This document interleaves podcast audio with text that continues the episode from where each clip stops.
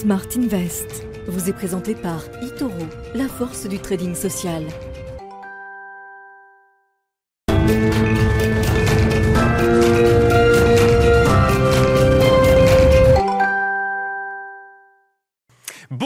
Tous et bienvenue dans ce quatrième numéro de Smart Invest. Smart Invest, l'émission qui vous accompagne dans vos premiers pas sur les marchés financiers. Mais Smart Invest, c'est aussi un programme d'apprentissage où quatre participants mettent en pratique les éléments que nous évoquons dans nos émissions. Et au programme de cette émission, justement, nous ferons tout d'abord le point avec Antoine Fraisse-Soulier, analyste de marché chez Itoro, sur l'évolution des portefeuilles des quatre participants, donc au programme d'apprentissage. Ce programme d'apprentissage qui, on le rappelle, a lieu en parallèle de l'émission via des portefeuilles virtuels sur la plateforme Itoro. Nous regarderons dans un instant quels ont été leurs choix, est-ce qu'ils ont été surpris par les évolutions de marché ou est-ce qu'il y a eu des questionnements particuliers. Nous en parlerons donc avec Antoine Fraissoulier, mais aussi avec l'un des quatre participants, l'une des quatre participantes, puisque Flavie Voyer nous rejoindra ensuite en plateau.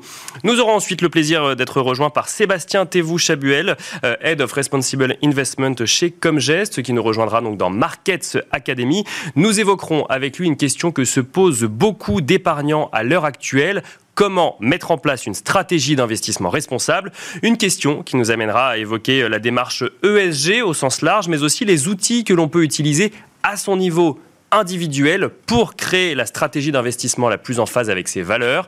Et enfin, dans la dernière partie de cette émission, dans Tendance et Figure, notre rendez-vous dédié à l'analyse technique, nous serons rejoints par Marc Daguer, euh, président fondateur de DT Expert, afin de détailler les figures de continuation en analyse graphique. On se retrouve tout de suite.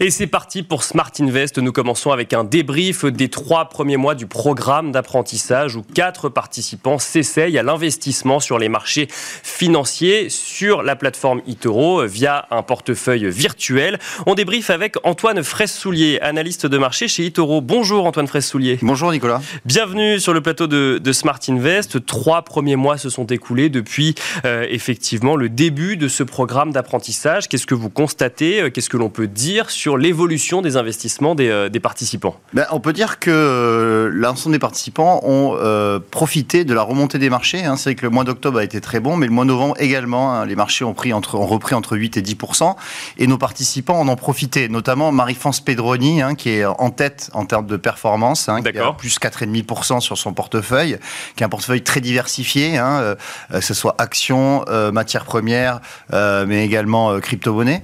Marie-France a, a profité profité aussi euh, d'un achat sur l'indice S&P 500, hein, qui est le, le, principal indice euh, américain, et qui a, elle, elle, elle, a acheté quasiment au point bas, et ensuite, donc elle en a profité, donc elle est en, elle est en, hausse de 4,5%, comme je le disais. Ensuite, on a également euh, Mathieu Ilouz, qui lui a une approche totalement différente, puisqu'il n'investit que sur des ETF euh, Bien sûr, en, oui, en, DCA. Il nous l'avait expliqué le mois dernier sur le plateau Smart Invest. Voilà.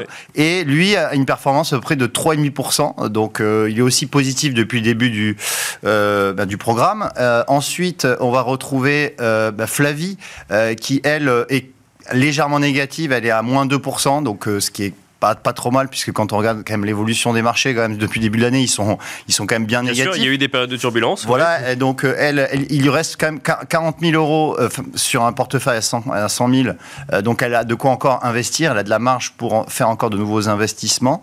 Et puis en, en dernière position, on va retrouver Mathieu Stéphanie, qui avait pris un très mauvais départ, mais qui a remonté la pente, notamment grâce à, à des acquisitions dans, dans, les actions. Oui, parce que, alors vous, vous mentionnez Mathieu Stéphanie, effectivement, on peut on peut les suivre également via d'autres formats digitaux. Ces, euh, ces, participants, euh, mm. tous n'avaient pas décidé d'investir autant de ce portefeuille virtuel au début. Certains euh, se réservaient pour des investissements réguliers, d'autres ont investi tout dès le début. Est-ce que vous avez vu beaucoup d'évolution ou de choix de changement de valeur, par exemple, ou d'investissement? Alors, effectivement, il y a eu peu d'arbitrage.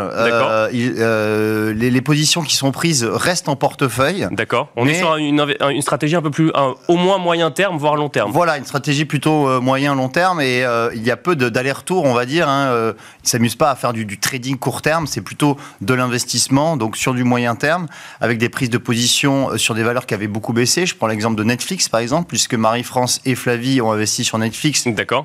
et elles, sont, elles ont une position gagnante dessus. Donc il y a aussi une approche, on va dire, par rapport à la, la, situation de, de, marché de l'entreprise. Oui, bien sûr. Et, et donc c'est pour ça que, notamment bah, sur, sur des titres comme Netflix, eh bien, elles ont bien performé. Alors, on se souvient que les mois précédents, il y a des questionnements qui avaient été remontés. Euh, vous aviez euh, vous-même euh, évoqué les, ces, ordres stop qui avaient, qui avaient pu surprendre certains participants. Est-ce que ce mois-ci, vous avez pu constater des questionnements particuliers? Non, là, la, plateforme est bien intégrée par, par les participants. C'est vrai qu'on n'a pas eu de, de remontée sur des problèmes particuliers concernant la, la plateforme. Ou les choix d'investissement. Ou les choix d'investissement. Alors, les choix d'investissement qui ont été faits sur les crypto-monnaies, parce que je ne sais pas si vous avez vu, Nicolas, les crypto-monnaies quand même bien sûr, baissé, Oui, hein. bien sûr, bien sûr. Il y a eu, bon, on va pas revenir dessus, les, les événements qu'on a, qu'on a vus. Euh, et les crypto-monnaies ont baissé. Donc, euh, par exemple, pour euh, Mathieu Stéphanie, qui a investi sur l'Ethereum et le Bitcoin, eh bien, son portefeuille en a pâti, forcément, vu que ces, ces cryptos ont, ont, fortement baissé quand même pendant, sur le mois de novembre. Mais ça n'a pas mené à des arbitrages pour autant. Ça n'a pas mené sur des arbitrages pour, pour l'instant. On verra peut-être début 2023. Merci mm. beaucoup, Antoine Fraisse-Soulier, d'être venu débriefer sur le plateau de Smart Invest. Je rappelle que vous êtes analyste de marché chez Itoro. Quant à nous, on se retrouve tout de suite dans Team Invest.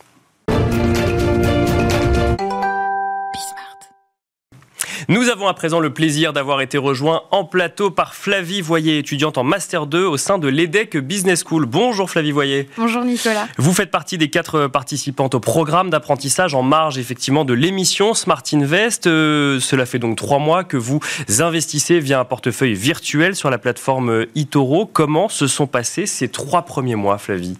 Alors ces trois premiers mois se sont plutôt bien passés puisque mon portefeuille est globalement à l'équilibre aujourd'hui et j'ai réussi à respecter les deux critères que je m'étais fixés, investir dans les entreprises de la tech et dans les entreprises responsables. D'accord. Après, comme je débutais euh, sur les marchés financiers, j'avais une stratégie euh, plutôt prudente avec seulement l'achat d'actions et sans euh, éléments trop complexes tels que effet levier ou stop and loss. Bien sûr. Et mon approche était surtout top-down, c'est-à-dire que je réfléchissais d'abord au niveau des secteurs, puis je décidais euh, des entreprises dans lesquelles j'allais investir. En, matière de performance, vous êtes contente euh, de l'évolution de votre portefeuille aujourd'hui?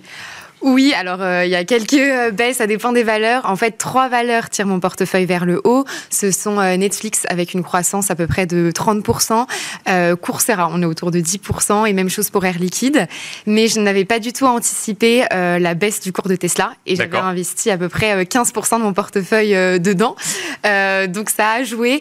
Et bon, même si je faisais du stock picking, c'est-à-dire que j'investissais dans des entreprises dans lesquelles je croyais sur le long terme en faisant abstraction du contexte de marché, ça a quand même impacté fortement mon portefeuille euh, aujourd'hui. Ce qui n'empêche pas d'ailleurs de continuer à y croire sur le long terme. Effectivement, là, on parle de trois mois d'investissement. Ça peut euh, l'évolution d'une d'une valeur ou d'une action peut ensuite repartir et éventuellement à la hausse. Si je reste sur Tesla, vous, vous dites que vous avez investi dans des valeurs dans lesquelles vous croyez. Pourquoi la stratégie euh, globale, c'était d'aller chercher des valeurs euh, plus responsables? C'est ça, c'est ce que vous nous disiez au début? C'est ça. En fait, sur Tesla, je croyais dans le besoin de passer à l'électrique sur le secteur de l'automobile. C'est pour ça que j'ai décidé d'investir dedans et le consensus reste positif, hein, puisque euh, ils pensent que euh, la valeur est sous-évaluée et elle devrait remonter à moyen terme, voire court terme, donc j'y crois.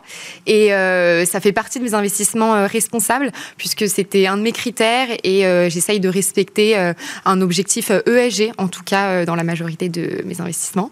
Et alors, une dernière question justement pour faire la transition avec le sujet qui va nous animer après. Comment est-ce que vous avez fait pour mettre en place une stratégie d'investissement avec un biais responsable, voire même climat? En fait, il y a une nouveauté sur la plateforme eToro, je crois depuis à peu près un mois, qui est euh, un critère ESG. Donc, c'est-à-dire que chaque entreprise euh, a une note sur 100 qui prend en compte trois facteurs, le social, la gouvernance et l'environnement. Et moi, je me suis vraiment appuyée là-dessus pour être capable de valider mes choix d'investissement, même si la note ne va pas plus dans le détail. Moi, ça m'a été euh, complètement suffisant pour la suite. Et d'ailleurs, Air Liquide fait partie aussi de mes valeurs un petit peu plus responsables. Et je l'ai fait parce que je croyais dans le besoin de développer l'hydrogène vert pour accompagner la transition transition énergétique et surtout l'enjeu de passer à grande échelle pour toute l'industrie et la mobilité. Merci beaucoup Flavie Voyer d'être venue sur le plateau de Smart Invest. Je rappelle que vous êtes étudiante en Master 2 à l'EDEC Business School. Merci Flavie Voyer. Merci Nicolas. Merci à vous et on se retrouve tout de suite dans Markets Academy.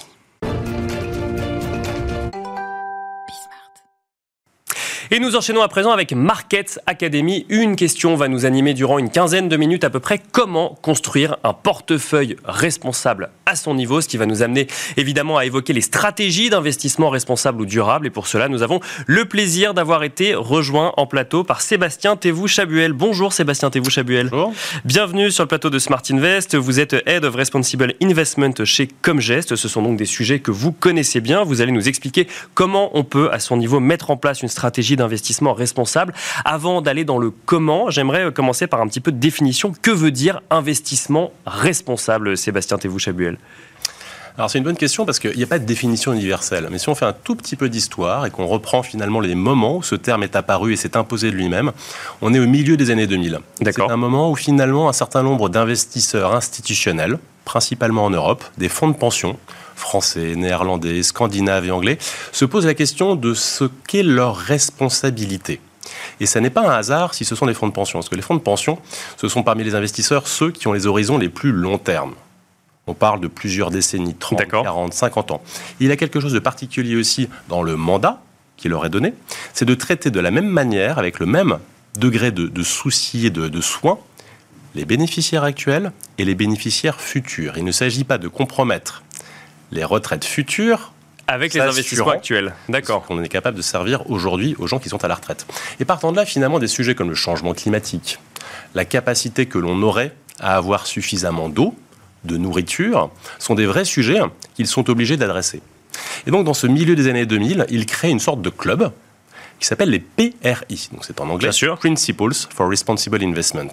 Et pour rejoindre ce club, d'investisseurs institutionnels, il faut s'engager à respecter une charte, une sorte de règlement, qui stipule quoi? Qui stipule qu'il y a un certain nombre de choses que l'on s'engage à regarder et à prendre en compte quand on est investit. D'accord. Exactement. Et ça demande un peu de ressources. Donc c'est vrai que c'est plutôt euh, au départ le domaine des investisseurs institutionnels avec pas mal de ressources, pas mal d'équipes. Et, euh, et en fait, ce qui est intéressant, c'est qu'il ne s'agit pas simplement de dire comment, on prend en compte ces facteurs ESG dans la durée, dans chacun des investissements que l'on fait, mais on s'engage également à en être comptable, à en être redevable au travers d'un reporting. Et ce qui est intéressant, c'est que très rapidement, à partir du début des années 2010, eh bien, tous les membres de ce club doivent publier à la fois comment ils le font, enfin comment ils l'ont fait en fait sur les derniers mois, et ensuite ils sont même classés ils ont des notes comme, elle, comme, en classe, comme des élèves. Euh, et, donc, on peut ensuite vérifier effectivement quel est le degré de maturité et ce qu'ils sont capables de faire réellement par rapport à ces enjeux environnementaux, sociaux et de gouvernance. Est-ce que ça veut dire que quand on veut mettre en place une stratégie d'investissement responsable, il faut regarder les euh, critères PRI et se baser là-dessus? Alors, si on est un, investisseur institutionnel, un gérant de portefeuille, un gérant d'actifs, oui, c'est incontournable. Autant au début, c'était quelque chose finalement un peu niche, qui concernait surtout quelques investisseurs institutionnels européens, autant assez rapidement, à partir des années 2015-2016, c'est devenu un passage obligé. De quelques dizaines de membres, on est désormais à plus de 5000 membres de ce club. Et un côté euh, particulier. Exactement. La vraie question euh, pour les auditeurs, c'est que faire lorsqu'on est un particulier? Et là, c'est un petit peu plus compliqué parce qu'il n'y a pas forcément euh, une obligation lorsqu'on est un particulier de respecter une charte Bien sûr, que d'autres particuliers auraient décidé de mettre en place. Finalement, à un moment, l'investissement responsable, c'est beaucoup de choses qui relèvent de ses propres préférences. C'est ça, de ses opinions et de ses valeurs pour le coup. Exactement. Et on est beaucoup moins contraint comme ça peut être le cas lorsqu'on est un investisseur institutionnel ou un gérant d'actifs, un gérant d'OPCVM, d'essayer d'imaginer ce qui serait le dénominateur commun d'un large groupe de personnes. Parce qu'il faut reconnaître que dans le il y a parfois un aspect un peu politique, un peu subjectif, qui relève de choix personnels.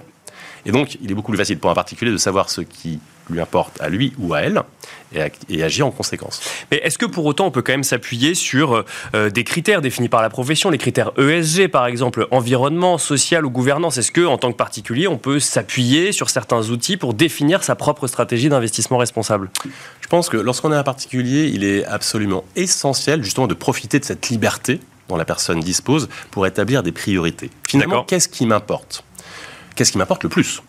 Euh, J'entendais juste avant euh, que je n'arrive Flavie dire qu'elle avait choisi Tesla. Et Tesla, c'est absolument fabuleux, effectivement, par rapport à la thématique de la, transport, de la mobilité durable. Bien sûr. Avec une transition écologique et énergétique dont ils sont véritablement les fers de lance. Et eux qui ont totalement lancé cette révolution.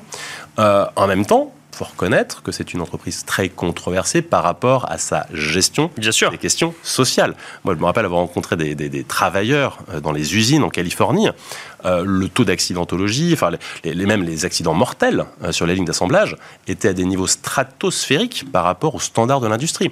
On sait qu'en termes de gouvernance, Elon Musk est quelqu'un de controversé, mais qui est surtout quelqu'un qui ne respecte pas vraiment la démocratie actionnariale. on sait que la comptabilité a été créative. Donc, on en arrive à se poser la question de est-ce que je suis plus investi, ou en tout cas plus investi, euh, plus engagé sur le sujet environnement euh, au détriment du S ou du G, ou est-ce que je, le, côté social ou sociétal m'importe aussi? Exactement. À un moment, il faut peut-être choisir un peu ses sujets, ses batailles. Et, euh, et le drame de l'ESG, c'est parfois de vouloir trop embrasser, de vouloir finalement essayer d'optimiser trop de choses en même temps et de se retrouver paralysé. Donc vraiment, un conseil au particulier, lorsque vous savez ce que vous voulez, quelles sont vos priorités à vous, eh bien, profitez-en. D'autant qu'il sera du coup beaucoup plus facile de concilier à la fois cette exigence de performance boursière, économique, parce qu'à un moment, bah, c'est ça qui va faire la performance du portefeuille, et déterminer peut-être une ou deux choses avec lesquelles vous allez chercher effectivement à trouver le maximum de synergie. Pourquoi je dis ça? Parce que souvent, dans la tête en tout cas d'un certain nombre d'observateurs, il y a deux mondes. Il y a la performance financière, bien sûr, et la responsabilité sociale ou la durabilité. En fait, ces deux mondes peuvent se rejoindre et avoir une sorte de zone de recoupement. Mais il faut reconnaître que ce n'est pas toujours le cas. Il y aura des sociétés performantes sur le plan économique et financier qui seront peut-être assez irresponsables, d'autres qui sont très responsables, très vertueuses, mais qui ne seront pas très performantes sur le plan économique.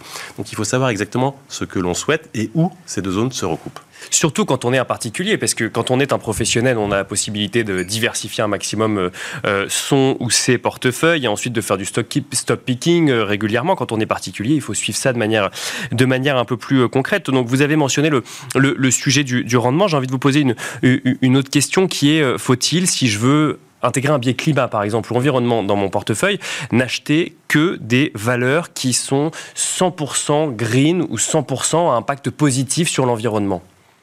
Alors, il faudrait déjà définir ce que l'on entend par 100% green.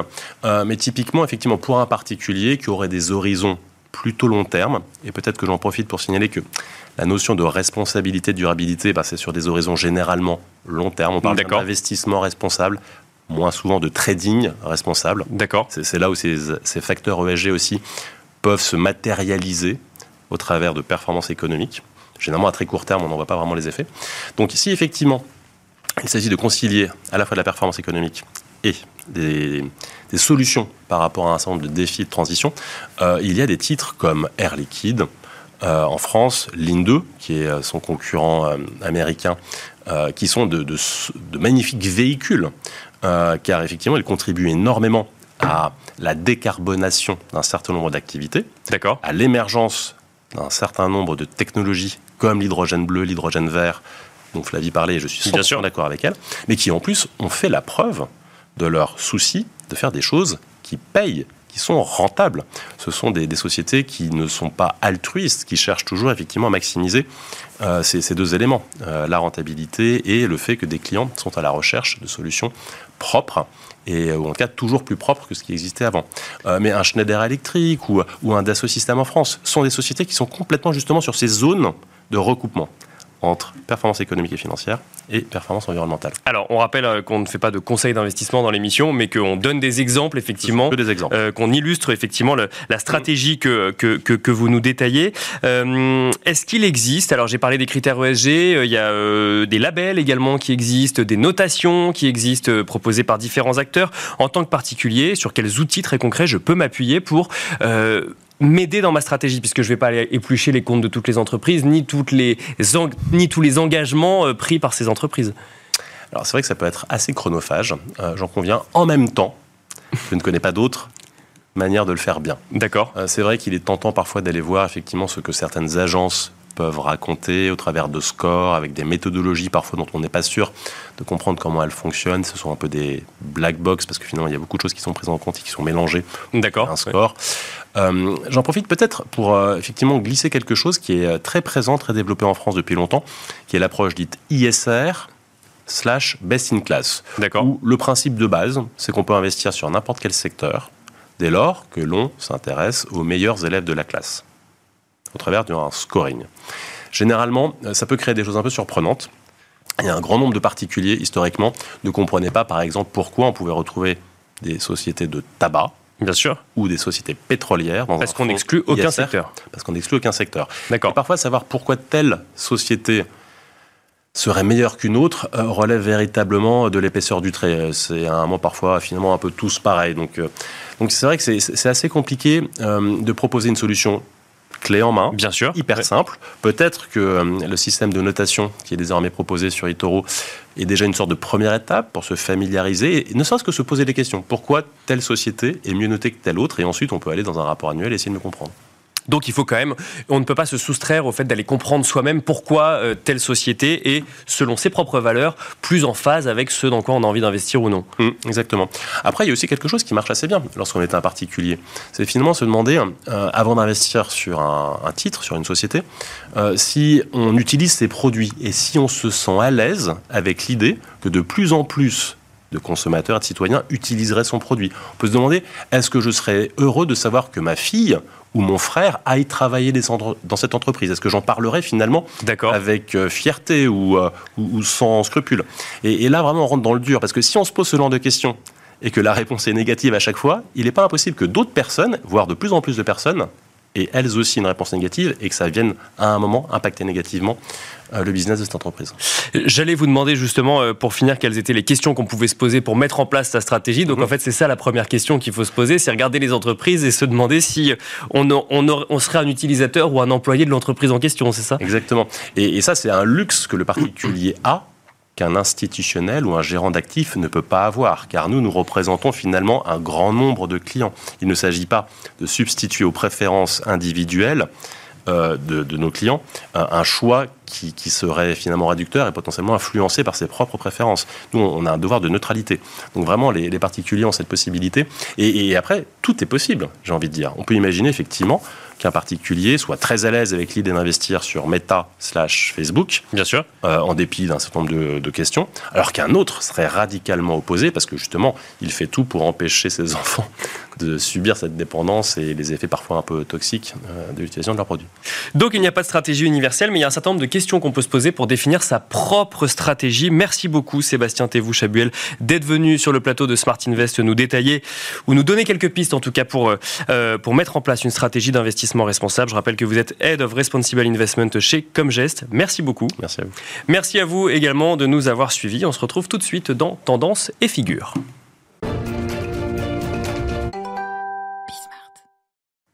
Et nous continuons à présent avec Tendance et Figure, notre rendez-vous analyse technique donc sur le plateau de Smart Invest. Nous avons le plaisir d'avoir été rejoint par Marc Daguer, président et fondateur de DT Expert. Bonjour Marc Daguer. Bonjour Nicolas. Bienvenue sur le plateau de Smart Invest. Je rappelle que vous avez, vous êtes en train de lancer une structure de formation en plus qui s'appelle TNT justement sur ces sujets d'analyse technique et vous êtes venu nous expliquer, euh, nous, nous expliquer comment reconnaître une figure de continuation. Alors déjà, qu'est-ce qu'une figure de continuation, Marc Daguer alors, euh, Nicolas, vous savez que dans le marché, euh, en gros, vous avez deux grandes familles. Soit vous avez un marché en tendance, qu'elle soit haussière ou baissière, soit vous avez un marché qui va être en ce qu'on appelle, nous, des phases de consolidation, de temporisation. C'est-à-dire que ce sont des phases dans lesquelles le marché ne marque pas une tendance. D'accord.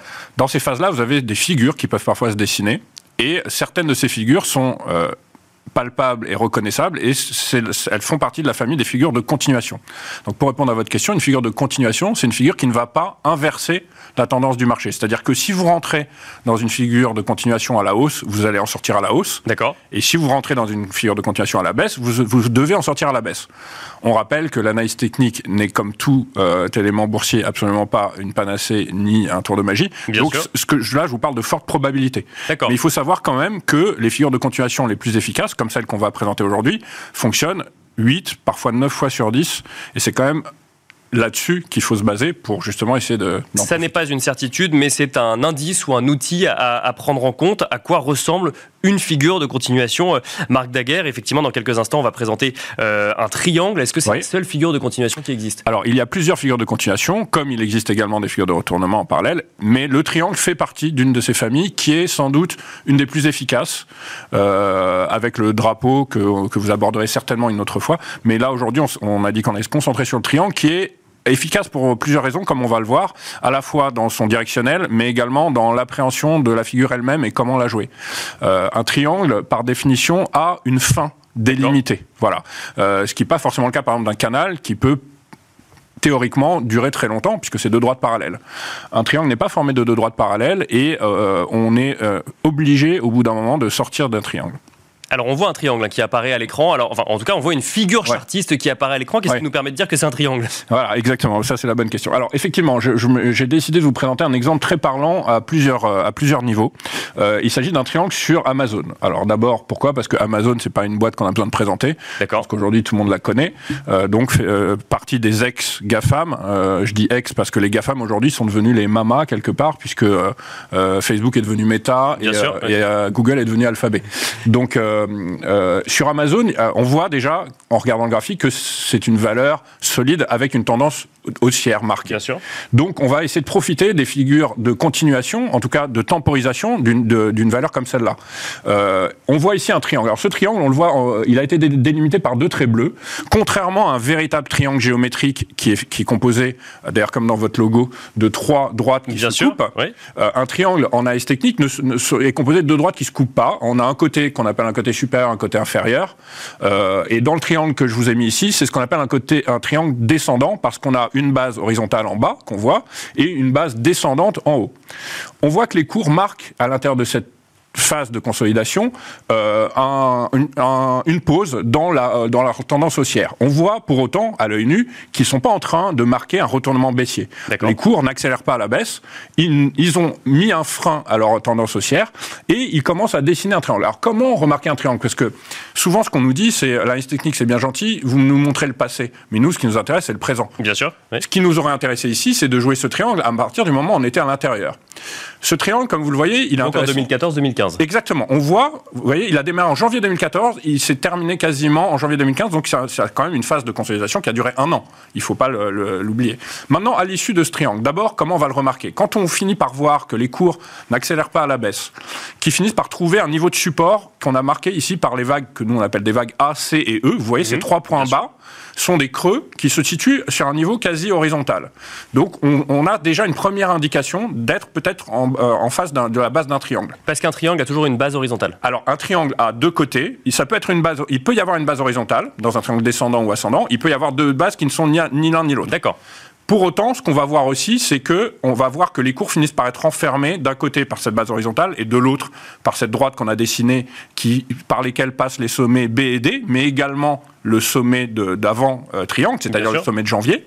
Et à partir de ce moment-là, on, on, on, peut délimiter, si vous voulez, à partir du moment où vous avez fait la vague CD, là, vous pouvez vous dire que vous êtes dans le triangle. Avant, si on veut être très honnête, on pourrait être tout, tout à fait dans une autre type de, de, figure de consolidation.